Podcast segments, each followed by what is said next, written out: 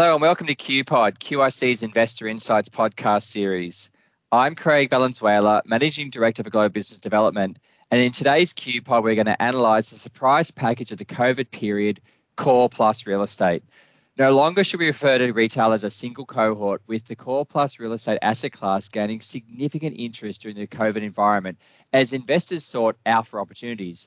But it's also the resilience of the sector during and in the wake of COVID that has set it apart, with over 7% of retailers in this sector remaining open throughout the lockdowns.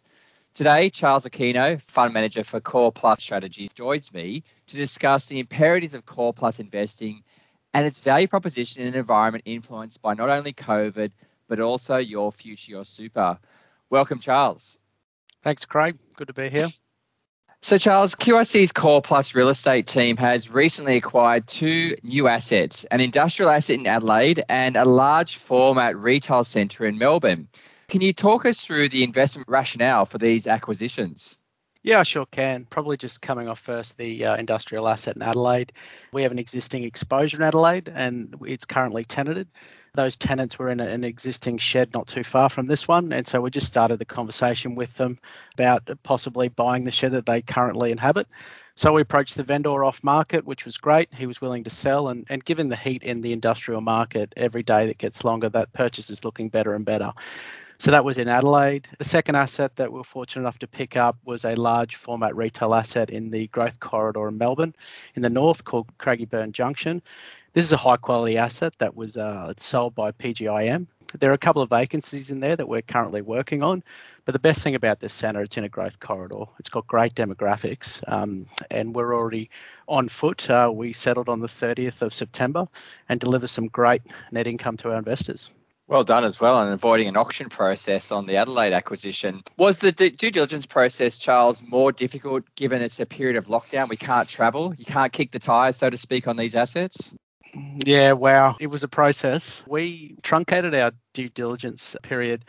Given the heat that's in the market, we actually did 2 weeks of it up front while we're looking at the asset. We probably sent a few of the capital transaction team to an early grave, but it was just a lot of teams meetings, a lot of coordination, and we would be juggling from, a structural engineer running out to have a look at the site in Melbourne to finance and legal and structuring late at night. But really pleasingly for QIC, we all pulled together and were able to go unconditional and settle on the 30th of September.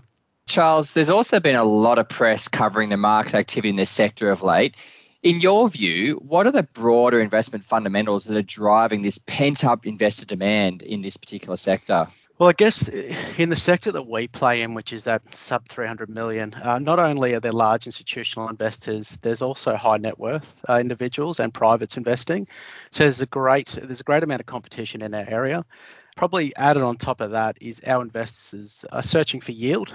And it's a low interest rate environment. So coupling all that together, our asset class is extremely come into focus. And a real key driver for our investors are distributions. So they want tenants in occupation, paying rent, no abatements.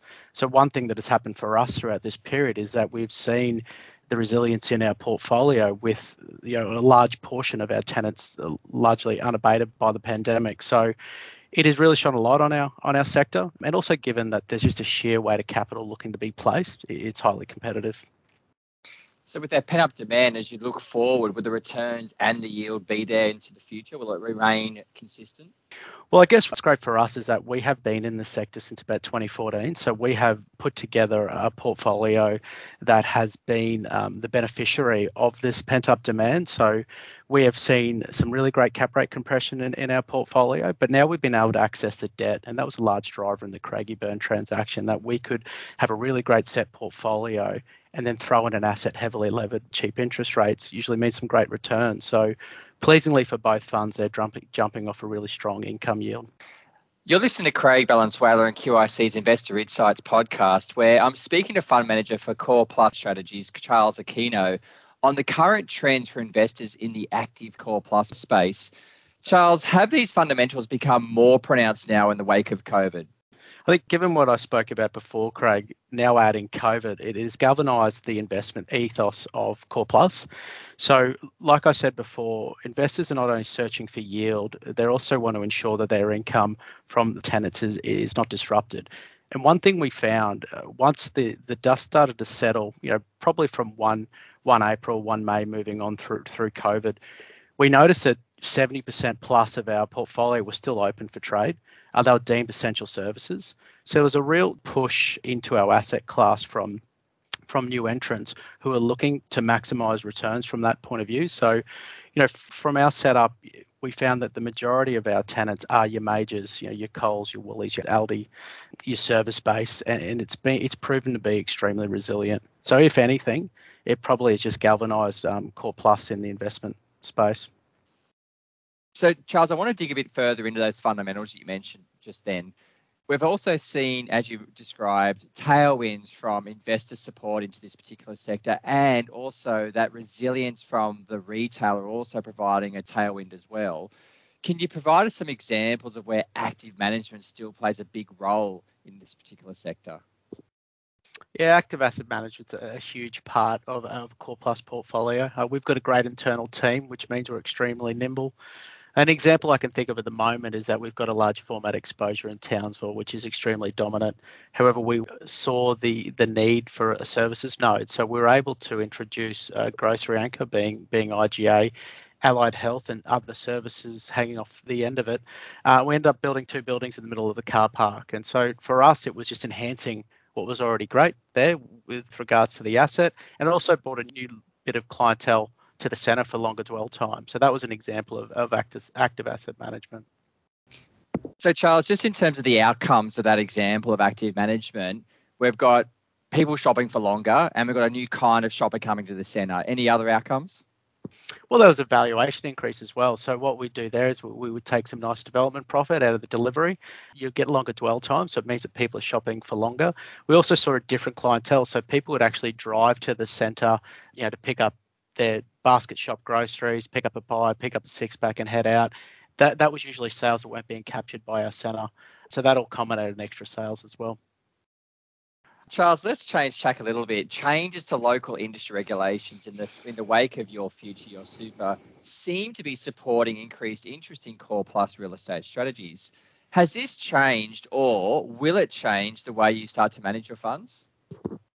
Look, in all honesty, it hasn't.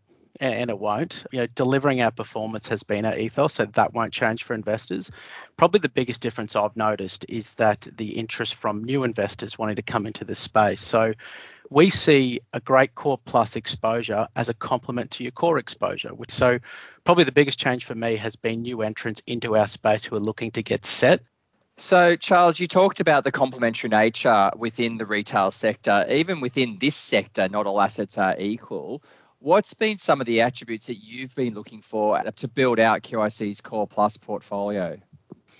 I guess the same with this question here. The fundamentals don't change. You know, we ensure that we're in a great trade area, a really good catchment. It's got good prospects for growth. It'll be near some transport. And wherever you are investing, as long as your asset is the top of the hierarchy, so it's really relevant.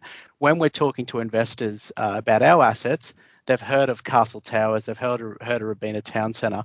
Not many of them heard of Domain Central, Hinkler Central, given their regional location.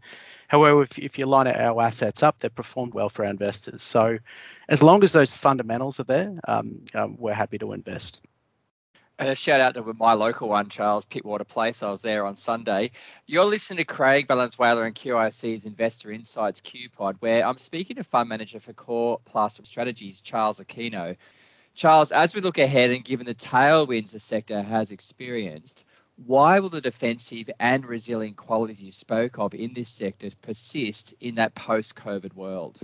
I think from our point of view, it is the non-discretionary spend. You know, we're seeing a number of funds sit up, you know, if they're a daily needs fund or essential needs funds, setting up to attack this asset class. We've learnt over the last couple of years what we need, and what we do need is we need access to health. We need access to our supermarket, a local liquor store, or whatever it may be. It's these non-disruptable services. So we can't really see that changing in the immediate future. And if anything, like I said before, it's just galvanised where this asset class sits in the investment hierarchy.